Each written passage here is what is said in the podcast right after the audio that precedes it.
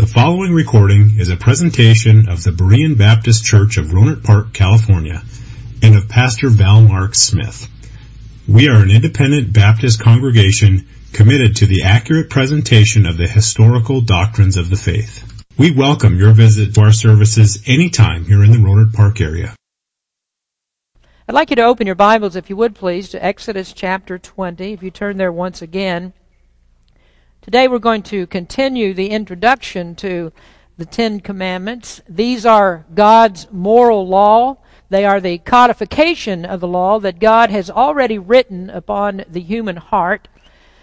From the time that you were very small and not able to speak, your, your mother and your father began to teach you the difference between right and wrong. And I think maybe the first word that we remember as we were growing up is a word that we were very resistant to and we didn't like, and that is the word no.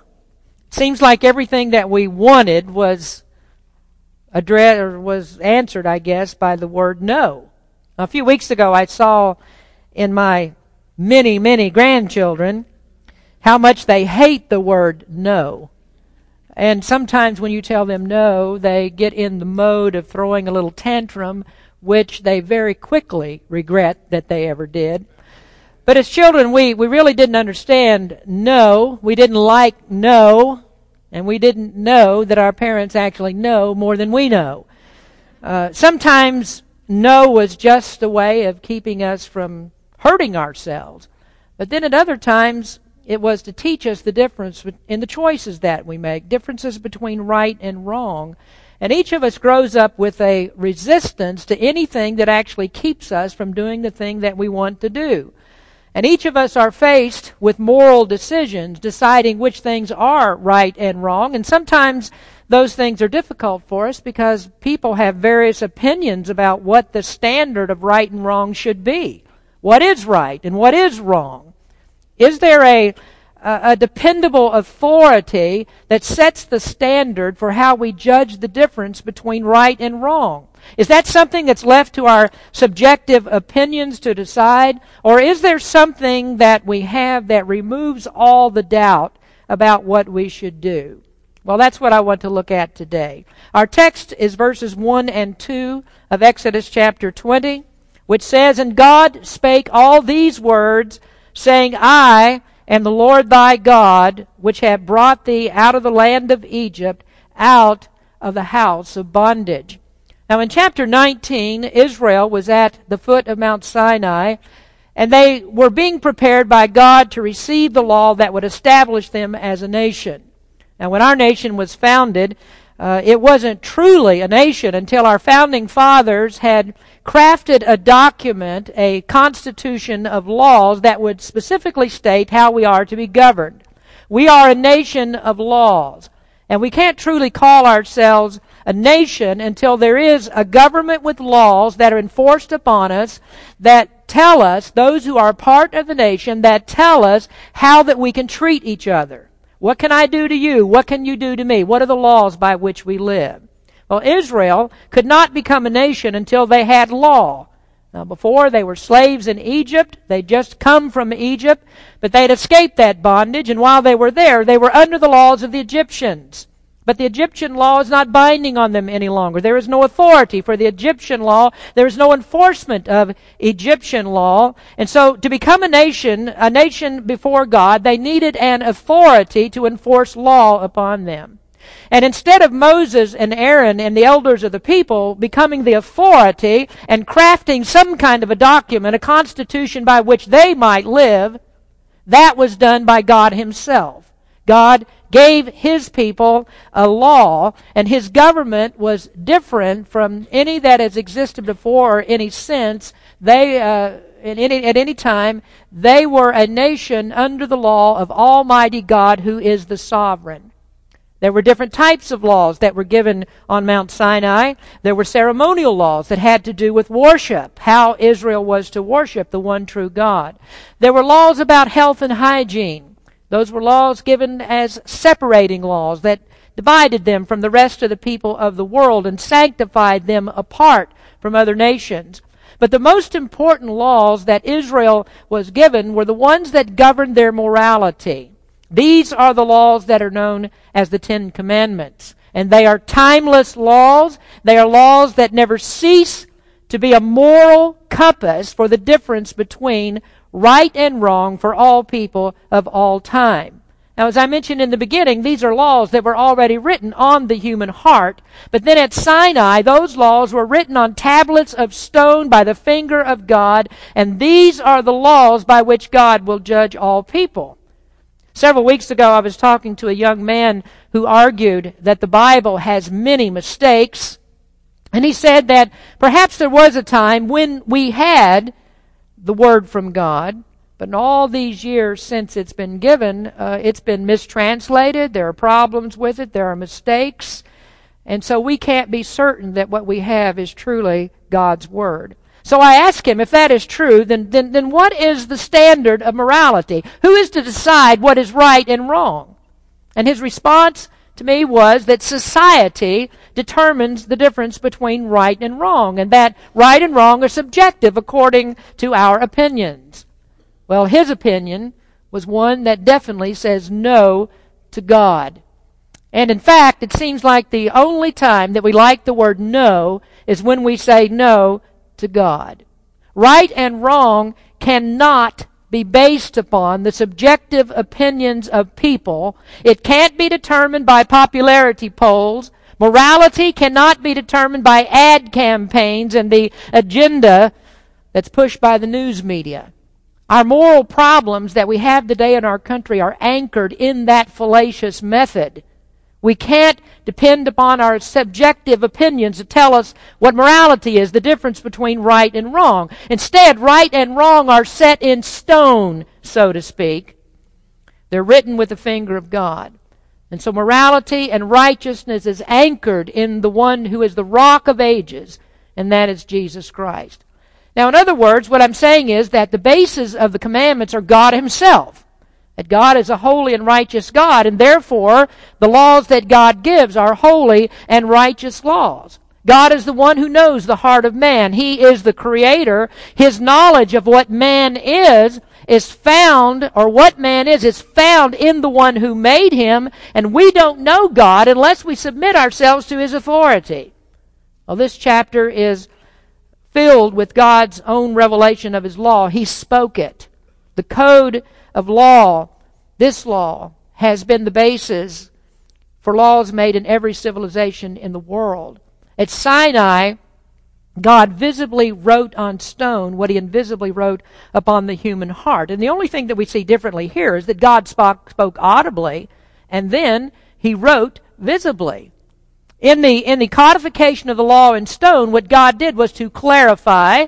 He fine tuned the inherent knowledge that we have. He sort of filed off all those rough edges of things that we don't understand, things that couldn't be clearly understood, and he wrote them down so there can be no mistake. And so what God did was to take the guesswork out of this so that we don't have to argue about what we should and shouldn't do.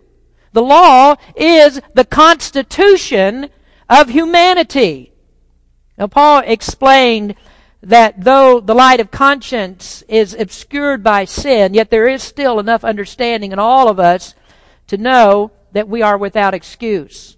God wrote the law in stone, and what he did was to double down the impermissibility of excuse. Right and wrong become confused only when we subject it to our opinions. Now that's what I argue with this young man. Um, opinions are always self serving. Always self serving. Your opinions are about self interest, and too often self interest conflicts with the needs and the good of others. And so, if you want to condense all of this, of what the Bible says about morality and the difference between right and wrong, it comes down to this how do we, lo- how do we love and respect others? And I think that you know the code word for that. The code word is in 90% of the songs that are written today, although it's hardly understood. And that word is love. And whether you know this or not, the commandments are not a force of hard restrictions upon us, but these are actually God's directions about love. A popular song a few years ago had the title, What the World Needs Now is Love, Sweet Love. That song is true although they never defined what true love actually is. Now, if you want to know, if you want to find out what true love is, you have to look at the Ten Commandments because this is what love looks like. In fact, the person that most people would consider the most loving person that the world has ever seen is Jesus Christ, and he reduced these Ten Commandments to two propositions. Thou shalt what? Love the Lord thy God, and thou shalt love thy neighbor as thyself. That's the whole law. It's all about love. Now, you don't need to worry about analyzing that statement and trying to figure out is there another purpose for the Ten Commandments? Oh, this is it. This is only it. God gave the commandments to show us love and to define for us what true love is. I want you to think for a moment about two young people that go out on a date. There's a young man who turns to his girlfriend and he says to her, I love you. And then he begins to recite to her the Ten Commandments. Well, you would say, well, that's crazy. I mean, that is the least romantic person I have ever heard of. Who would ever do something like that on a date? But if he did, he would be telling her exactly what love is. He, if he loves her, he's going to follow the Ten Commandments. He'll keep his hands off of her. He'll try to keep himself pure. If he really loves her, he'll choose right over wrong in all of his dealings that he has with her because that's what God says that love is. Love is doing right by another person. Do you understand? Who could argue that God doesn't know what love is? How could we do that? Thou shalt not steal because you don't steal from people that you love. Thou shalt not murder anyone because you don't kill people that you love. And contrary to what many people think today, thou shalt not commit adultery because you don't defile the people that you love. Well, the world is filled with songs about love, but they don't know anything about love. What they know about is illicit sex. That is not love. 1 Corinthians 13 is often called the love chapter, even, even though I think that uh, Exodus chapter 20 ought to have that designation. And uh, in 1 Corinthians, Paul said that love bears with another person. He said love is kind. Love is not envious. He said love doesn't boast itself. Love doesn't put itself above others. Love does not behave badly. And love does not think of evil. And he said love is not self-serving. Now, Paul simply expressed in different terms what God says here in Exodus chapter 20. Now you think about that and then you consider who is it that served in this adulterous society that we live in? What is it that people want? Well, they always want what makes them feel good. People are always interested in satisfying their desires. And so that's when two young people, why when two young people go out a date, they start to put their hands all over each other. And then they start to, to go a little bit further than that. And that's why a man or a woman will have an adulterous affair with someone at work because they seek to satisfy self rather than how it's going to affect those other people and destroy other lives if they do it. They're always thinking about self. Is that love? No, it's not.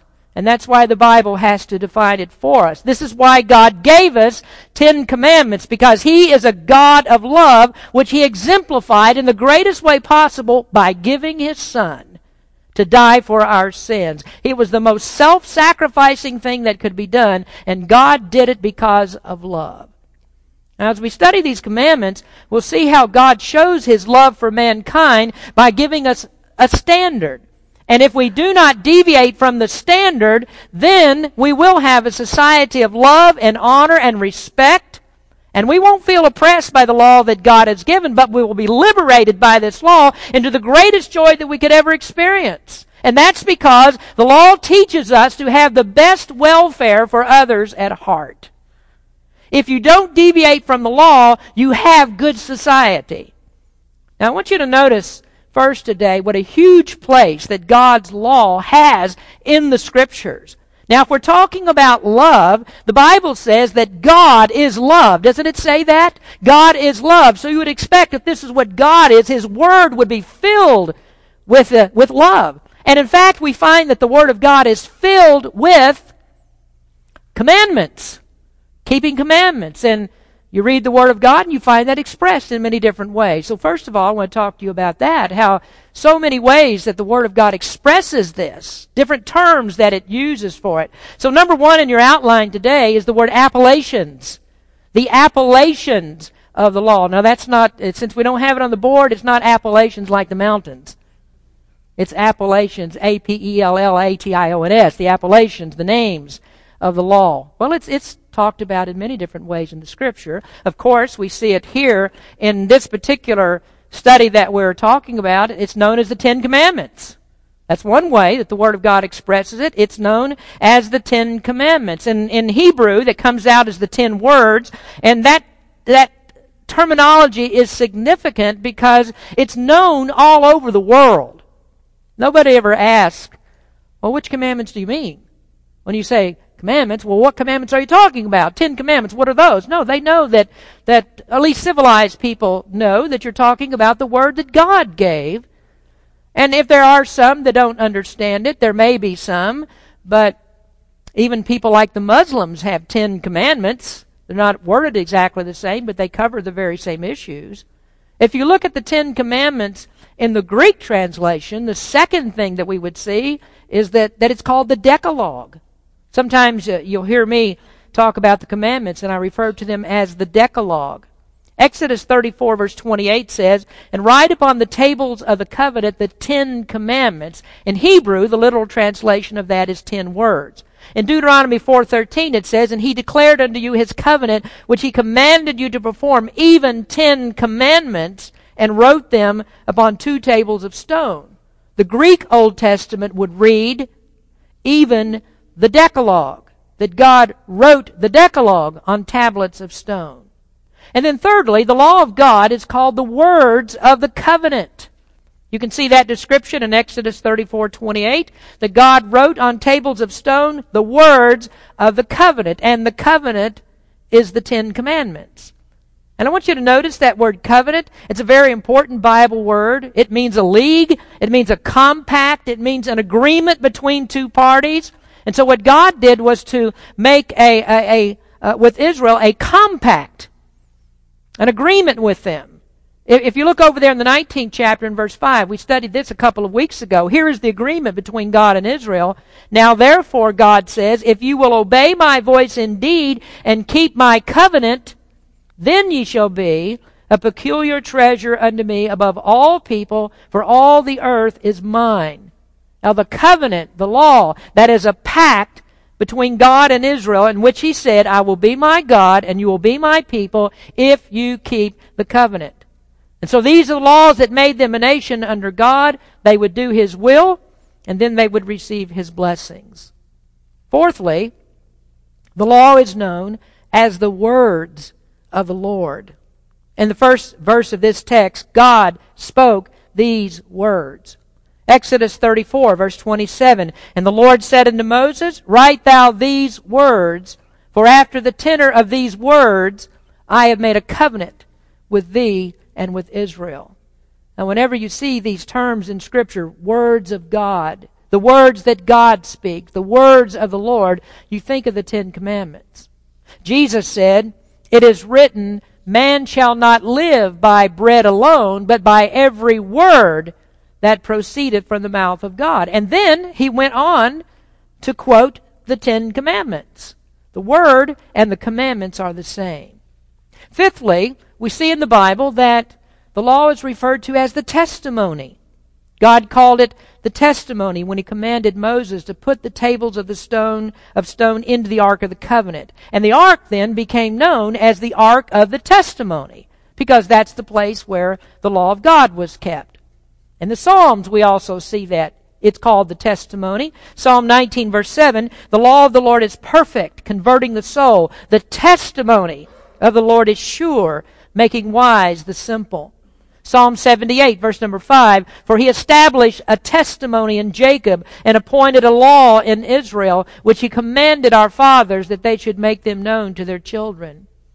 And then you'll listen to this command in Psalm 132 verse 12, a promise, if thy children will keep my covenant and my testimony that I shall teach them, their children shall also sit upon thy throne ever forevermore. Then Isaiah wrote, Isaiah 8:16, "Bind up the testimony, the law among my disciples." Sixthly, the law of God is known as tables of stone. Exodus 24 verse 12. And the Lord said unto Moses, Come up to me into the mount, and be there, and I will give thee tables of stone, and a law, and commandments, which I have written, that thou mayest teach them. Deuteronomy 9 verse 10, And the Lord delivered me unto, uh, delivered unto me two tables of stone, written with the finger of God, and on them was written according to all the words which the Lord spake with you in the mount out of the midst of fire in the day of the assembly. So any time that anyone referred to tables of stone, that reference is to the law of God. And then finally, let me just give you one more. The most common terminology that we find in the New Testament is simply this. The law is called the commandments. Matthew 19, 17. Jesus said unto them, and he said unto them, Why callest thou me good? There is none good but one, that is God. But if thou wilt enter into life, keep the commandments. In multiple books of the New Testament, they are called the commandments. My, my life verse is 1 John 3:22, which says, "And whatsoever we ask, we receive of him because we keep his commandments and do those things that are pleasing in his sight." Now, many years ago, I claimed that verse when I was in a serious time of trouble, and I combined it with Romans 8:28 because I saw those things working together. That God that God works in the lives of those who believe in Him, that all things work together for our good. Why? because we are people of His commandments. We keep His commandments. Now, do you see that the term commandments is actually etched into our brains? If I say to you, keep the commandments, you don't have to have an explanation of that. You know what I mean. Nobody says which commandments, which ones are you referring to? Oh, they know that you're referring to the commandments of God. They also know there's something sacred about those commandments. Even though they don't care to keep them, they do know this is something that came from God. They recognize that term commandments. And it used to be that as Christians, we could rattle them off. Oh, we knew all ten. From the first to the last, we knew all ten of the Ten Commandments. I suppose that if I were to ask many of you today, quote the Ten Commandments for me, you wouldn't be able to do it. Some of you might not even be able to find the reference for it if I hadn't already told you that it was Exodus 20. We used to know those things, but we don't anymore. But still, if I say commandments, or you say that to just about anybody that's walking the streets, we need to keep the commandments or anything about that, they know which commandments that you're talking about. So these are commandments that are given by God, given by the only one who is the Lord of the law. Now, secondly, I'd like you to notice today the author of the law. And I think that this, this part is truly fascinating. If you look at verse number one, it says, And God spake all these words. God spoke. Don't you find that fascinating? God spoke. Now, in other places, we read that God spoke through the prophets. The prophets were inspired with words of God, and when they opened their mouths to speak to the people, it's as if God was speaking to them. It is the Word of God, but it was the voice of the prophet. In chapter 10, God spoke to Moses, or chapter 19 rather, God spoke to Moses, and, and then in turn, Moses spoke to the people. And when God called Moses out of Midian to go and speak to the people of Israel and to speak to Pharaoh, it was actually Aaron that spoke for Moses, and Moses spoke for God, but that was the voice of Aaron. That's the voice of Moses, not the voice of God. Now, in the break that we have between chapters 19 and 20, Moses stopped talking for God. And in chapter 20 it says, God spoke. Now you might think that that still means, well, well, that actually means that Moses is still speaking for God, but let's find out differently. If you look down verses 18 and 19 of the text, it says, And all the people saw the thunderings and the lightnings and the noise of the trumpet and the mountain smoking. And when the people saw it, they removed and stood afar off. And they said unto Moses, Speak thou with us, and we will hear. But let not God speak with us, lest we die. Then verse 22, And the Lord said unto Moses, Thou shalt say unto the children of Israel, You have seen that I have talked with you from heaven. So they heard from God, but they didn't want to hear God speak. Oh, deafening thunder, streaks of lightning across the sky, angelic trumpets that they heard, a mountain that's on fire with smoke and earthquakes. They didn't want to hear God speak. They were afraid of what God spoke. And so they said, Moses, don't let God speak to us. You, you speak to us in the place of God. And that surely shows us what a special man that Moses was, that was, that Moses could hear from God and listen to hear God's voice and not be afraid. At least in this sense, there was fear and trembling when he heard from God, but God enabled him to hear that voice. And Moses listened, and Moses was able to relate what God said to the people. He's unlike any other man because God says he's the only one that I speak to face to face. But the people didn't like it. They wanted Moses to shield them from the voice of God. Now, this is just remarkable. He is the author of the law, and these words come from the Almighty God. He's on the mountain, he's in these earthquakes, and the voice of God heard from the mountain was a terrifying voice. And as I read that, I wondered, how did God speak? What did they actually hear? And so these things crossed my mind. In what language did God speak? And how did God speak? So first I asked the question, or talk about the method of God speaking. How did he do it? If God spoke, what is the language that he used? Well, you can probably guess where I'm going with this.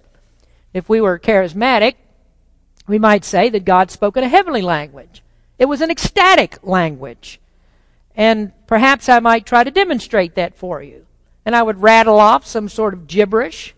Maybe I would get down on the carpet here and crawl around and bark like a dog. And then some of you might get in the spirit, and then you would begin to do a lot of gibberish too, and you'd get down on the floor and you'd roll around a little bit and laugh hysterically with Holy Ghost laughter. I can assure you, when these people heard from God, they weren't laughing. There's no laughter here. Nobody barked like a dog when God spoke to them. Now they were terrified enough they might have left a few puddles on the carpet, but they uh, but they didn't speak in some kind of an unknown tongue. No, God spoke, and what God spoke was understandable. Now, nowhere in the scriptures do we ever see God speaking anything but human language. These are words that people could understand. And I have no doubt that what God spoke to them at this time was in the Hebrew. Man was made in the image of God. And so do you wonder why Adam did not speak to God in a heavenly language? Now, before the flood, the whole world was of one language. They all spoke human language, and when God spoke to them, God always spoke in human language. And I don't know what the particular language of heaven is, but I know that man was made in God's image, and so the language of heaven must be a human language because that's the way that God communicates with us. There isn't a different language that God uses. When John saw into heaven there in the book of Revelation, he carried on conversations with angels, and not once did John say, I need somebody to translate for me. I don't understand a word they're saying. No, John understood what they said. He carried on conversation. Then he wrote down what was said in the Greek language because that was the common language of the time. So God spoke. The people understood. They didn't like the sound of it. They were frightened by it, but they understood it. Now, secondly, this gets a little bit more complicated because now we think about the medium of God speaking. God is spirit. Isn't that right? Jesus said, God is spirit. Those that worship him must worship him in spirit and in truth. God is spirit. Well, sounds of language are made by the vibration of vocal cords. But God is spirit. God doesn't have vocal cords. And so, in some way, God caused a vibration in the air and he spoke, or God could have, if he wanted to, he, he just made instant sound waves out of nothing. But as we think about that, there's an interesting question that comes up when we look at other scriptures concerning this. How did God speak? God speak? How did people actually hear God? And we might find an answer to that at other places. There's an interesting place in Hebrews that we might look. Now, while I'm talking, you might want to look at Hebrews chapter 2 for just a minute, and we'll get there. The author is speaking in Hebrews about the superiority of Christ over angels. And, and he proceeds step by step, explaining how that Christ is superior in everything. That Christ tops everything. He, he's ahead of the angels. He's higher than the law. He's better than Moses. He's better than Aaron and better than Melchizedek. He's better than the Levites. He's better than the sacrifices. And it seems that in the midst of all of this, he just makes a, a kind of a passing reference to Sinai in Hebrews chapter 2.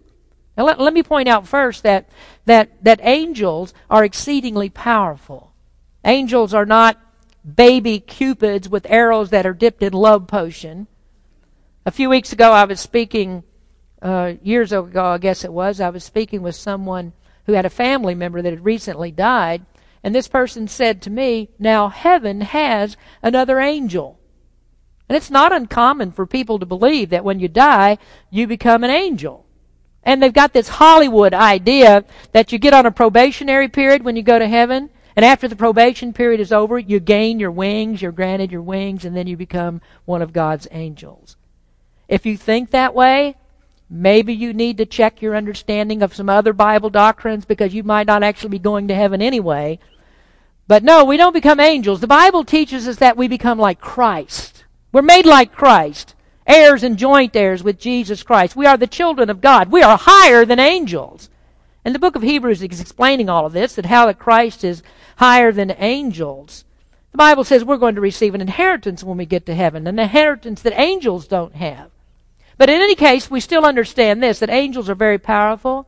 On one night, there was an angel, one angel, that killed 185,000 Syrian soldiers. There was an angel that was about to destroy Jerusalem, one angel, and David interceded to God that he wouldn't. And Hebrews says that Christ is superior to angels. Now notice how he makes the comparison. He's speaking of angels and the words that they speak, and he says that those words that they spoke bound people to be punished for breaking what they said. And then he said, how much more that you should listen to the words of Christ because he's greater than angels. Now, if angels are powerful enough to destroy thousands of men in an instant for disobedience, and Christ is more powerful than the angels, do you want to be found trifling with the words of Christ? When Christ says keep the commandments, do you want to be found saying, I don't think so. I don't think that I need to do that. Oh, if you listen to the word of angels, how much more should you listen to the words of Jesus Christ? Now, what's the author's reference to the words that angels spoke? Look at verses 2 and 3. For if the word spoken by angels was steadfast, and every transgression and disobedience received a just recompense of reward, how shall we escape if we neglect so great salvation, which at the first begun to be spoken by the Lord and was confirmed unto us by them that heard them. Now hold on to that for just a minute and, and just be thinking about that. And I want to put it with another verse. Acts 7 verses 52 and 53. This is Stephen speaking to the Sanhedrin. Which of the prophets have not your fathers persecuted? And they have slain them which showed before the coming of the just one, of whom ye have now been the betrayers and murderers, who received, listen, who received the law by the dispensation of angels and have not kept it. One more verse, Galatians 3:19. Wherefore then serveth the law? It was added because of transgressions till the seed should come to who the promise was made, and it was ordained by angels in the hand of a mediator. Now let's put all of that together. When angels speak, the only thing that they are permitted to speak are the words of God. Angels don't have a personal agenda.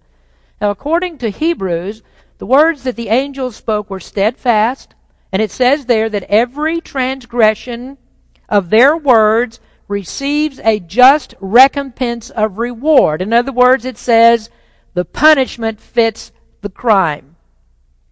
Doesn't that sound like he's referring to the law? Acts 7:53 says the prophets received what? They received the law by the dispensation of angels. And then Galatians 3:19 seems to nail it all down when it says that the law was ordained by angels in the hands of a mediator. Who is that mediator? Well, that refers to Moses, the one who brought the law down from Mount Sinai. So what are we to conclude by the mention of the law and the mediator combined with angels? Well, verse 1 of our text says God spoke, and it could very well be that the medium through which God spoke was angels. Oh, they could hear the voice of angels. Angels often appeared in a form of men to be seen and heard. But whether we know the answer to that or not, how that it was done, here is the most important point that we get out of it that regardless of how it happened, it's important to know that God communicates with us. As high and holy as God is, He stops to talk to men. Psalm 8, verse 4 What is man that thou art mindful of him, and the Son of Man that thou visited him? Who are we that God should speak to us? Who are we that God should take notice of us and then come to us? We're nothing. And that shows us the love, love and compassion of God, that God did not fry us with the law from Mount Sinai, but instead He sent us a Redeemer to shield us from His relentless justice. Now remember this and never forget it that God communicates with us, and it's only on the basis of His law. He loves us, and God's love is shown in the law. And so we are very confused when we say, well, the law is our enemy. And if we trust our own ability to keep it, it certainly is our enemy. But if we use the law lawfully, that is, we understand that it's a warning against us to call out for the mercy and the grace of God to save us, to save us as helpless sinners, then the law becomes our best friend. That shows how God loves us. He gave us the law to show us how desperately we need to cry out to be saved from it. He reveals who Jesus Christ is, the perfection of the law. Now notice again these divisions of the law. They're about love. Love God, love your fellow man. It teaches us to love God supremely. And why? Well, we let God speak to us on that subject in 1 John 4:19. We love him because he first loved us. God spoke to us. He gave us commandments, and He gave us them out of love to teach us how to love Him and how to live and how to be content and enjoy living. Job 5:17 says, "Behold, happy is the man whom God correcteth. Therefore despise not thou the chastening of the Almighty." And so when God says no, when he says don't do this, be happy about it. Be happy that God tells you no. Because then He's just saved you from hurting yourself. He's just saved you from hurting other people. And so when the law says no, God is saving you from yourself. And not just in a temporal way, what you do to other people. He's saving you from the consequences of the bad that you do. It's an eternal thing. Psalm 19 verse 8, the statutes of the Lord are right, rejoicing the heart. The commandments of the Lord are pure, enlightening the eyes. The law doesn't hurt you. It's always going to help you. If you know Christ, you don't want to abandon the law because of God's grace. No, you want to embrace the law because it shows you how to love God back. Now let me make just a final point about the author of the law the author still communicates with us. He communicates with us through the preservation of the law so that we can sit here today and we can read it and rejoice in what God says. You are not going to hear God in an audible voice. You're not going to hear God in an angelic voice. You will hear Him as He speaks in His Word. You will hear him as you read his word. You will hear him as I stand before you and read his word. That is God speaking. And it's the only way that God speaks to us today. He speaks through the written word that he's given us in the Bible. Now that young man that I talked to was wrong. God still speaks. I don't have to guess at what to do.